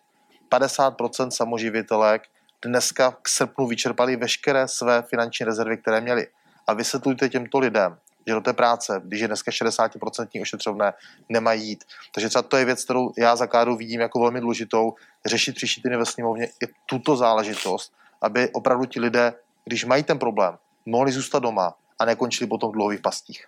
Tak, pojďme se ještě věnovat důležitému tématu, který eh, tak úplně nesouvisí s koronavirem, eh, i když je otázka, jestli vůbec takové téma dnes v České republice je, ale samozřejmě velká otázka spojená s blížícími se senátními a krajskými volbami je pochopitelně to, co mohou udělat, eh, nebo co jejich výsledek může udělat s volbami parlamentními, do nichž nám zbývá ještě rok. Já možná připomenu, že v neděli vyvolal velkou pozornost průzkum agentury Kantar.cz pro českou televizi. Nejen proto, že byl první, eh, který zohledňoval to období poznamenané nástupem eh, druhé vlny koronaviru, ale také proto, že zaznamenal poměrně dramatické změny volebních preferencí, především eh, propad vládnoucího hnutí ano, já bych vám všem chtěl položit krátkou otázku a poprosím opravdu o krátkou odpověď, protože slibuju, že budeme mít následující zhruba půl hodině a něco ještě prostor to probrat podrobněji, ale teď pojďme opravdu jen velmi stručně. Je podle vás tento eh, pokles dočasný, pane Kupko? Není dočasný, já jsem přesvědčený o tom, že eh, i ty krajské volby ukáží větší nástup současných opozičních stran a jsem přesvědčený o tom, že eh, se do budoucna mapa, politická mapa České republiky bude překreslovat, protože nálada té veřejnosti se mění, důvěra současné vládní strany bude klesat. Pane Bartoši. Tak mě trošku překvapilo, že pan premiér Babiš si dal do voleb heslo ukázaná platí, protože právě ta krize ukázala, právě ta krize ukázala, že král je nahý. A když máte něco řídit a dlouhodobě to řídíte jenom mediálními vystoupeními a neodvedete tu práci, tak to pro bohužel ty lidé nejenom prokouknou, ale i pocítí. A já si myslím, že ten přesun těch preferencí nejen u klesajícího ano, a ten průzkum byl ještě před 11.9., před tím strmým nárůstem té křivky do, té, do těch exponenciálních tvarů. Uh, takže si myslím, že se to bude zhoršovat, ale to je strašně drahocený zjištění, že někdo neumí řídit tuhle zemi. Já bych byl radši, kdyby jsme prošli covidem lépe a pane, ukázalo se v dlouhodobém měřítku, že ta vláda Filipe. nedodává to, co slíbila. Tak uh, v každém případě uh, ty nálady veřejnosti jsou různé. Já doufám, že ten pokles pro hnutí ano bude znamenat návrat našich voličů zpátky k nám ke KSČM. Vy si nes, promiňte, ale vy si nestojíte zrovna dobře. Jak si to vysvětlujete? Tak, Klesáte pod pětiprocentní ne, hranici. Tak to je společnost Kantar nám vždycky dává nejméně, ostatní společnosti nám dávají více. Já té společnosti to je příliš, vysvětlení. Ne, já té společnosti příliš nevěřím, protože nerozumím tomu, jak může mít někdo nad 5%, to nepostaví ani kandidátky do všech krajů, jako, ani plné kandidáty. Pane Jurečko tak eh, já potrhuji to, že ten průzkum opravdu teď se díval, probíhal od 31. srpna do 13. září, takže nezaznamenal vůbec ten zásadní nárůst, eh, takže počkejme se ještě na další data. Pro mě ale přiznám se v dané situaci, ve které tato země je z hlediska covidu, rekordního schodku státního rozpočtu, problémů, které se na nás řídí, eh, z toho průzkumu já ani nejásám, ani nedělám z něho nějakou tragédii, ale spíše mě zajímá, co opravdu teď dokážeme v příštích měsících prosazovat i z pohledu nás jako KDU ČSL. Proto já se budu soustředit na ty věci, které teď jsou důležité a teď před námi jsou především krajské senátní volby. A třeba já věřím, že KDU ČSL v těch volbách dokáže, dokáže udělat úplně jiný výsledek, pojďme než, to, než, pojďme než, než Kantar.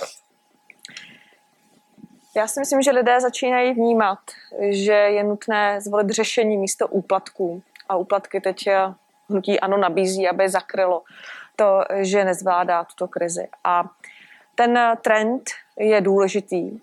Samozřejmě bychom měli být stále obezřetní, protože víme, jak se ty marketingová kola, ta mašina, jak tady zaznělo dneska, roztočilo, jak okamžitá byla reakce s tím, že rezignuje Vojtěch, skončí tedy na ministerstvu pan Primula a tak dále, ale já myslím, že jak to mohu i soudit z těch rozhovorů s lidmi, já mám jich prostě týdně stovky ve všech možných regionech, tak eh, lidé se začínají všímat, že skutečně pro tu krizi, tady v tomto případě v hnutí ano, není tou správnou stranou. V časech dobrých umí vládnout každý, ale v čase krize se ukáže, když to neumíte. pan Rakušan? Jeden průzkum konec Babiše nedělá. Na druhou stranu vnímám tady zásadní trend a tady je na nás, ale teďka trošku vynechám pana Vojtěcha Filipa, abychom tu náladu veřejnosti a ten trend podpořili tím, že spolu po krajských volbách jako opozice budeme schopni spolupracovat a vládnout. Pane Vojtěchu Filipe, necítíte se osamocen? Tak já samozřejmě znám tyhle ty, eh, ty návrhy. Eh, komunistická strana Čecha Moravy je schopná spolupracovat s každým na poctivě eh, práci pro občany České republiky. Někteří nechtějí, eh, s některými my zase z politických důvodů nejsme schopni dát dohromady program, protože máme ty programy odlišné. Bylo by podivné, kdyby náš program byl úplně stejný ze strany na pravé části politického spektra. Takže já z toho nevidím nic, co, bych, eh, co by mělo dramaticky měnit eh, ten eh, politický směr KSČM. My jsme racionální, relevantní levicovou, radikálně levicovou stranou v Evropě, na rozdíl od jiných stran, které se buď přejmenovaly nebo byli nostalgičtí, jsme zůstali součástí politické scény a pevně věřím, že ji zůstaneme i po krajských a parlamentních volbách. Prostě Promiňte, zeptám se, zeptám se ostatních hostů. Je KSČM demokratická strana, když eh, je každé čtyři roky demokraticky zvolena do poslanecké sněmovny, pane Kupko? Mechanizmy možná demokratické má, to nechci spochybňovat, ale ideály komunistické strany, od kterých se nikdy neodřízla, eh, přece známe jako opoziční vůči demokratickým principům a to, co historie, byť se ta strana jmenovala jinak, Eh, předvedla eh, před revolucí 89 o demokratických základech, které opravdu nevypovídají. Ale to možná není věc, která by byla jako teď opravdu klíčová pro zvládnutí. Tak jenom jednou větou každý, jestli můžu poprosit. Eh, tak je to strana, která je registrovaná u ministerstva vnitra, je volená demokraticky do sněmovny, nicméně ten program, který prosazuje a tu vizi já za demokratickou nechápu, ostatně tam je ta diktatura toho proletariátu a stranu dělají lidé, kteří hovoří nějakým způsobem. Já vidím spoustu představitelů KSČ, eh, M, kteří mají tu reminiscenci, kteří adorují předlistopadový režim, ale mě spíš baví ten paradox, kdy pan předseda tady hovoří o tom, jak jsou autentičtí a přitom to je strana, která podporuje oligarchu a, a největšího, jednoho z největších podnikatelů v České republice u moci, který si udělal ze státu jakousi dotační, eh, dotační kasičku pro své podnikání. Ale Takže zase i ta se začal chovat i ta autenticita, i ta autenticita Pane Já jednu větu. Eh, prosím vás, eh, pan předsedo Bartošovi, kdyby si přečet náš program, se o diktatuře proletariátu nic nedozví. Tak prosím, prosím tedy, my máme 30 letou historii KSČM, všechny nadávky, které jdou za, za náma, jsou nadávky na politiku KSČ. Tak už si to, vážení kolegové a kolegyně, přestaňte namlouvat, je to váš politický marketing proti nám. Jedna věta, jedna, ne, ne, ne, pardon, jedna věta pan Bartoš. Na některé divoké diskuze. Tak nebo na vyjádření některých představitelů. Ale já, já, přece je nejlepší důkaz toho, je to jediná komunistická strana, která si zachovala eh, opravdu já, ten název. Jednu větu pan Jurečka. Já předpokládám za prvé, že diváci čtenáři deníku N v tomhle mají jasno, ale k tomu, co říkal Martin Kupka, já ještě přidám asi dva konkrétní příklady, že představiteli, představiteli KSČM ještě nedávno schvalovali popravu, justiční vraždu Mladý Horákové nebo adorovali Klementa Gotwalda, tak v tom asi racionálně uvažující člověk znající historii má naprosto jasno. Není Pekarová domluva. Tak je to samozřejmě strana, která je postavena na ideologii, která jasně za legitimní považuje třídní boj a tedy i prostředek k tomu dosažení násilí. To si myslím, že vypovídá za vše. Navíc je to pátá kolona Ruska a Číny, nestydíme se to takto pojmenovat tady. Takže to je prostě teď současný stav a Vítra, může sice mít demokratické procesy uvnitř, ale... Ale my jsme, my jsme naposled s panem Vojtěchem Filipem eh, udělali radost České televizi a hádali jsme se docela krvavě, takže já dneska budu stručný, on už to dostal od jiných kolegů. KSČM není demokratická strana, nikdy ji nebude. Tak, pojďme, pojďme k tomu eh, původnímu tématu. Eh, pane Bartoši, vaše strana soutěží s ODS o takovou tu pozici nejsilnějšího vyzývatele eh, hnutí ano, ale te, i ten poslední průzkum vás etabloval v, té, v, té, v této pozici. Vás vlastně dělí jenom půl procentního bodu podle toho průzkumu od dvouciferného výsledku, který by začínal dvojkou. Nevím, jestli to je nějaká psychologická hranice, která třeba na vás nějak působí, ale eh, mě to zaujalo. Každopádně eh, Piráti jsou v regionech eh, s výjimkou velkých měst a v Senátu podstatně méně etablovaní než, než váš rival, než ODS. Bude to po těchto volbách jinak? Já věřím, že ano. My jsme od těch minulých krajských voleb, kde jsme uspěli ve třech krajích a pouze v jednom jsme uspěli do vedení, tak jsme mezi tím se stali stranou sněmovní.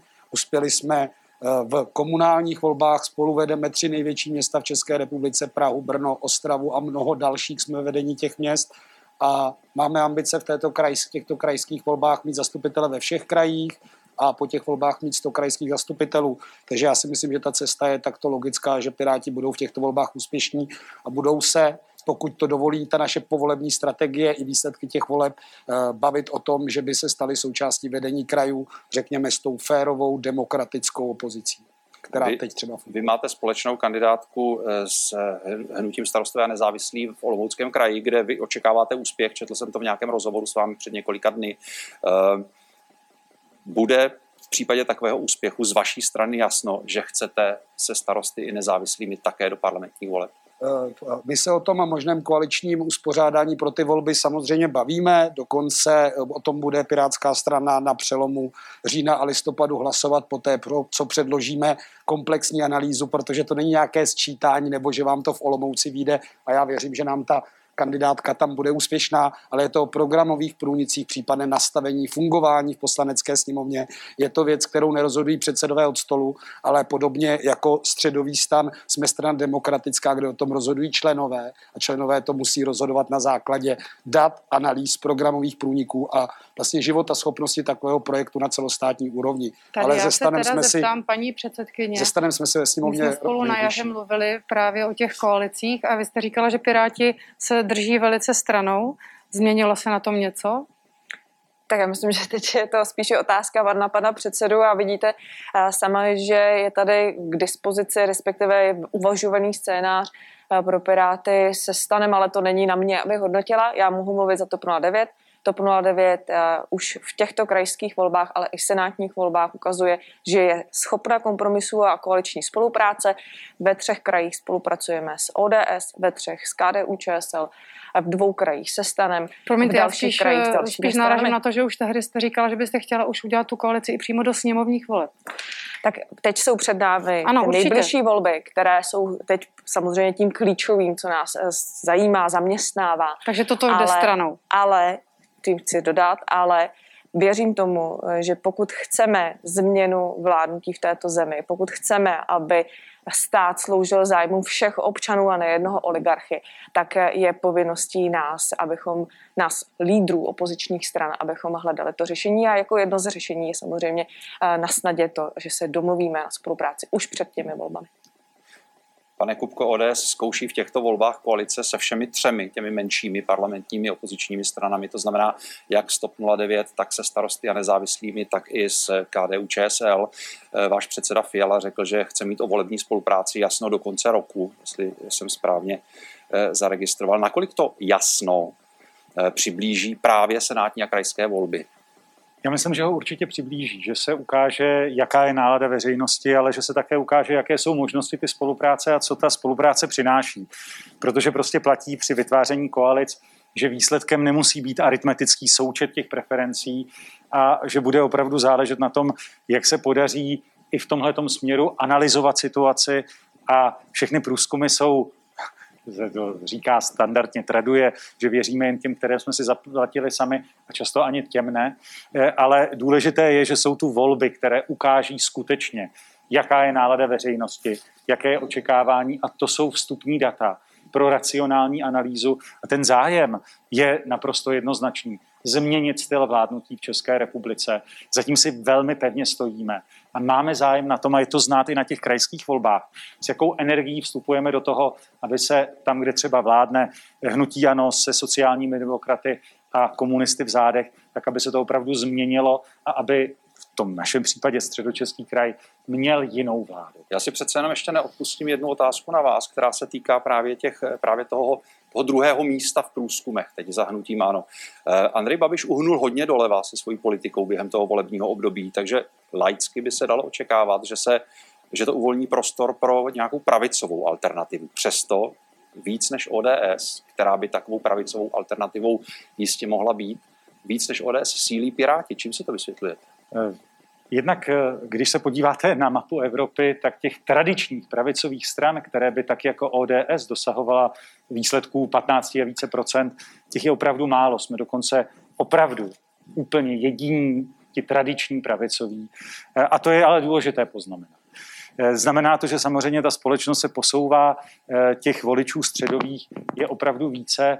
Ano, ano, převzalo elektorát komunistů, sociálních demokratů a vytvořily se tady opravdu dva poměrně jasně vyhraněné tábory, eh, kde na jedné straně se pohybují voliči hnutí ANO, ale stejně tak blízko eh, voliči komunistů, voliči sociálních demokratů, voliči SPD a, a ty, asi také trikolory a eh, ta zbývající část se pohybuje někde dál od této části. A to, co bude důležité, je opravdu dát dohromady takovou volební strategii, ale i koaliční strategii, která by dokázala přitáhnout další voliče, protože jinak se může stát, že se dají dohromady koalice, ale nebude to znamenat přečíslení eh, té současné koalice. A pro nás je přeci výzva dát opravdu dohromady eh, takovou strategii, která změní vládnutí v České republice a dokážeme si sáhnout i na ty voliče hnutí ANO a dalších politických subjektů. Pane Rakušane, se mi hlásíte? Ne, tak já jsem chtěl poznamenat, že to, co kolegové říkají, je prostě strategie, která smysl má. A chtěl jsem teď hovořit za ty strany, které prostě měly mezi 5-6%, všechny tři se dostaly do sněmovny. My věříme, že i podle těch průzkumů hnutí starostové a nezávislí prostě nahoru jde. Na druhou stranu, my jsme vlastně z těch našich 263 tisíc hlasů, když to řeknu velmi zjednodušeně, 60 tisíc hlasů vzali a dali jsme je vítěznému hnutí ANO. A takovou prostě realitu v české politice, takový luxus, si v roce 2021 už nechceme dovolit. Protože ta kvalitativní změna vládnutí a celá ta koronakrize, celá ta dnešní diskuze nám to ukazuje. Ta kvalitativní změna vládnutí v České republice je potřeba. Pokud je tady očekávání veřejnosti a ty trendy i z těch průzkumů o tom vyplývají, že nějaká změna může nastat, tak naší politickou zodpovědností je pokusit se najít modely, které prostě té změně v České republice pomohou. Já bych možná, já bych možná jenom připomněl ještě eh, dvě čísla z toho průzkumu, protože vy a eh, Pirátská strana společně máte vlastně pouze o půl druhého procentního bodu míň než hnutí ano. To je eh, docela, to je docela dobré číslo, docela dobrá pozice, ale jak ji neproho, neprohospodařit? Já chci ještě jenom na to reagovat. Já se tady stotožňuji s Ivanem Bartošem s tím jeho prohlášením, že nefungují, a možná to říkali Martin Kupka, ty prosté aritmetické součty. Prostě pokud vznikne nějaký projekt, ať už koaliční, tak jsou tam hlasy, které odpadají, ale může naopak nabudit nějakou naději, říká se tomu integrační bonus a naopak nové hlasy přinést. A my se nemůžeme zaměřit, a to je to důležité, my se nemůžeme zaměřit jenom na hlasy, které teď volí stávající takzvanou demokratickou opozici. My pokud chceme vyhrát, musíme si sáhnout i do jiných rybníčků. Slovo se hlásil pan Jurečka. Mě by zajímalo, před deseti lety jste se nedostali do poslanecké sněmovny. Eh, ten trend, co se týče preferencí, pro vás není úplně příznivý. Vy nový předseda, máte vlastně na svých bedrech velkou zodpovědnost nějakým způsobem obhájit eh, místo KDU ČSL na politickém výsluní, tak řekněte mi, jak to uděláte. Tak jednak k těm průzkumům je potřeba říct, že ta statistická odchylka, která tam byla zmiňovaná dole pod tím průzkumem, je třeba v případě nás, menších stran, kolem 3%, takže z těch čtyř tam může být klidně 7, 6 můžou, mohou být 3. Ne, ne, ne, podívejte se na to, přečtěte si to tam, já to tady mám. Ale co chci doplnit, já se velmi rád budu bavit o těch výsledcích za týden a za 14 dnů. Hmm. Já mám dlouhodobou zkušenost, že třeba v krajských volbách vždycky ve všech krajích, včetně Zlínského kraje, kde jsme minule vyhráli, nás průzkumy podsekávali až o 10%. A mě zajímá, a myslím si, že i většinu lidí, především to, jaká nabídka přijde pro příští sněmovní volby.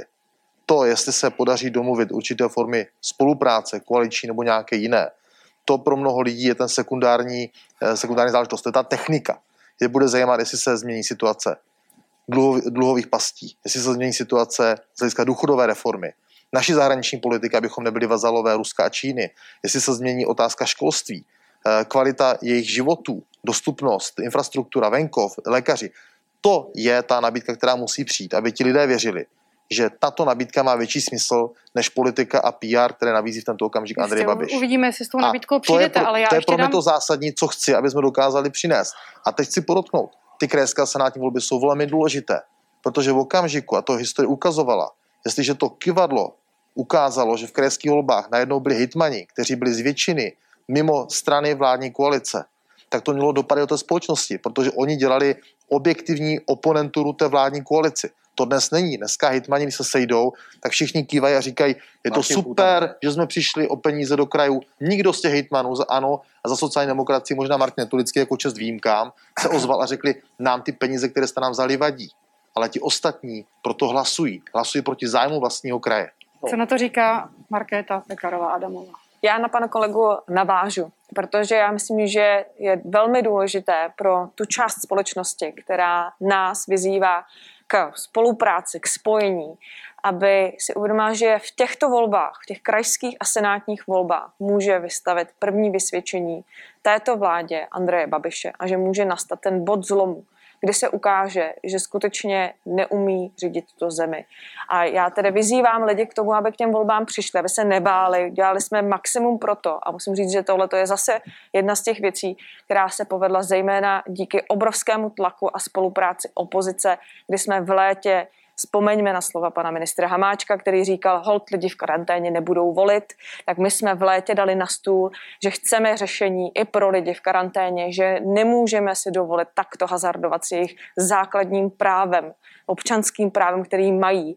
A teď vidíme, že je to jedině dobře, že se podařilo ty konkrétní modely najít, protože desítky tisíc lidí by přišly o svoji možnost se těch voleb zúčastnit. Takže my jsme se postarali maximálně o to, aby ty volby byly bezpečné.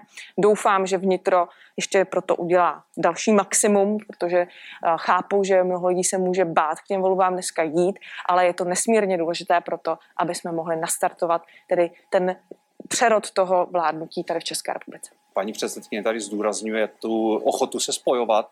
Možná, že je to otázka na ty tři menší strany. Proč tedy už v těchto volbách nekandiduje nějaký subjekt, který by vlastně ve všech krajích třeba eh, dával těm voličům určitou ukázku toho, s čím eh, půjdete do těch voleb parlamentních. Tady kandiduje celá řada kombinací, já jsem si to všechno samozřejmě nastudoval, ale proč, proč už teď není jasno o, o té předvolební koalici do parlamentních voleb a proč si ji na nečisto, tak v úzovkách řečeno, nevyzkoušíte v těch méně podstatných volbách, v těch méně důležitých volbách, pane Rakušane? Za prvé, opravdu ještě jednu dovětek vaší poslední větě. To nejsou méně důležité volby. Protože ty volby můžou zásadně změnit atmosféru, emoci v České republice a na základě toho potom se může vyvíjet situace v parlamentu. Ano, ano, ale ta moje odpověď je taková, že my ze 13 krajů v deseti s někým spolupracujeme. Ty spolupráce vznikají, vznikají lokálně na základě toho, jak která strana si s tou onou v tom daném regionu rozumí. A samozřejmě, že se snažíme i dosáhnout lokálně těch nejlepších výsledků. Ale co je ještě mnohem důležitější, a to jsem chtěl předtím reagovat na Mariana Jurečku, my pokud máme tu naději, kterou mají krajské volby přinést, a já doufám, že přinesou naplnit, tak je přeci mnohem důležitější. Zda po těch volbách prokážeme, že jsme připraveni spolu spolupracovat. Pokud ne, tak připravíme občanské veřejnosti fatální zklamání. My se blížíme k závěru. Já vám dám všem poslední otázku. Začneme od vás, od nejmenšího k největšímu. Volby do Senátu a do krajů poznamenává vždycky ta menší volební účast. Letos to možná bude ještě horší. Asi se nebudeme namlouvat, že to bude stejné jako minule. Jak jednou větou, a zkuste chápat můj termín, jedna věta, jak jednou větou přesvědčíte lidi, aby šli k volbám a volili vás? Pane Rakušane tyto volby mohou změnit náladu v České republice a mohou být začátkem zásadní změny pro Českou republiku a my jako starostové a nezávislí v tomto nesklameme. Paní Pekarová Adamová. TOP 09 nabízí řešení místo úplatků a já věřím tomu, že je to přesně to, co si přejete i vy voliči. Nechcete být upláceni, ale chcete, aby se řešily problémy u vás ve vašem kraji nebo ve vašem obvodě, tam, kde se volí do Senátu. Proto pevně věřím, že tyto volby nevynecháte a dáte vysvědčení vládě. Marian Jurečka. Nemažeme med lidem kolem huby.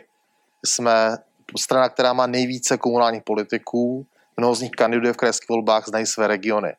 A dovolte mi v závěr, my tady jsme v takovém ponurém, černém prostředí, já bych to chtěl trošku odlehčit. Prosím pěkně, zůstavíme negativní a buďme pozitivní. Pane předsedo Filipe. Komunistická strana Čecha Moravy za 30 let své existence prokázala, že je schopna racionálně a reálně řídit eh, procesy jak na obecní, tak na krajské úrovni a jsem přesvědčen, že lidé, pokud dají důvěru nám, tak mají před sebou eh, perspektivu skutečné práce pro občany. Pane Bartoši.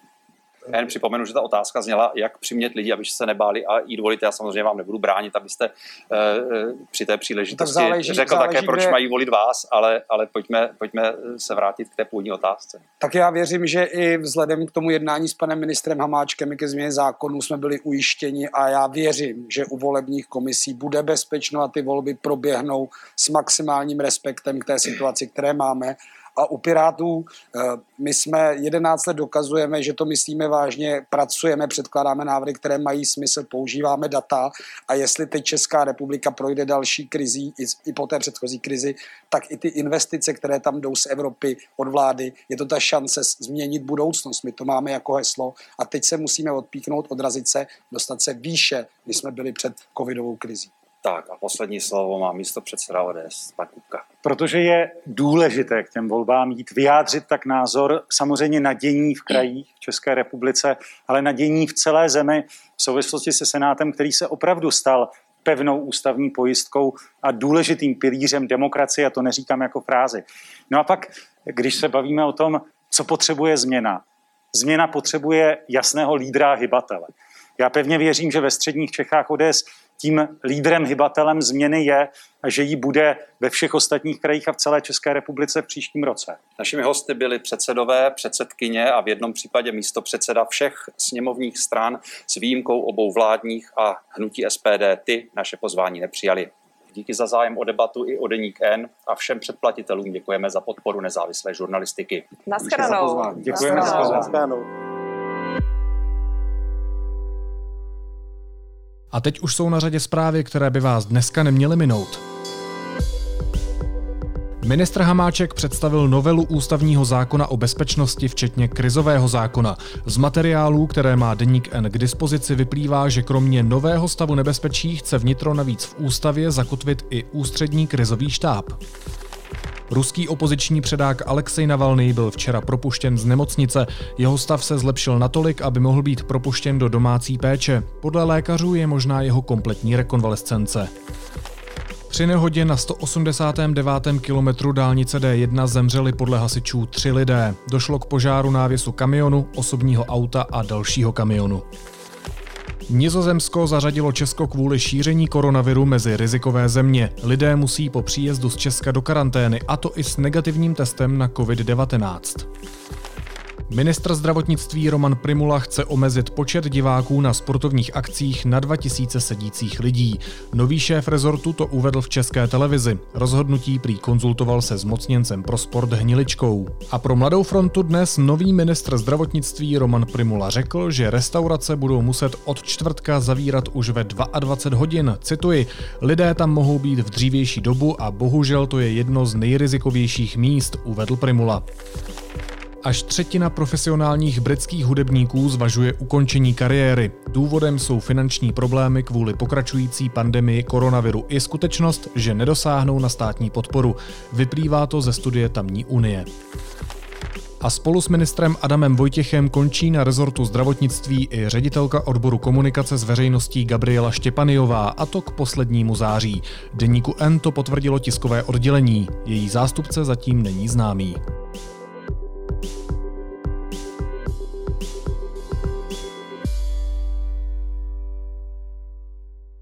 A na závěr ještě jízlivá poznámka. Jak upozornil server i rozhlas, starostové dvoustovek obcí s rozšířenou působností už dva týdny dostávají souhrná čísla o počtech nakažených. Veřejnost se k takovým informacím podle ministerstva zdravotnictví dostat nesmí. Jde prý o osobní údaje a jejich zveřejnění by navíc podle něj vyvolalo paniku. Po této odpovědi jsme všichni samozřejmě mnohem klidnější. Naslyšenou zítra.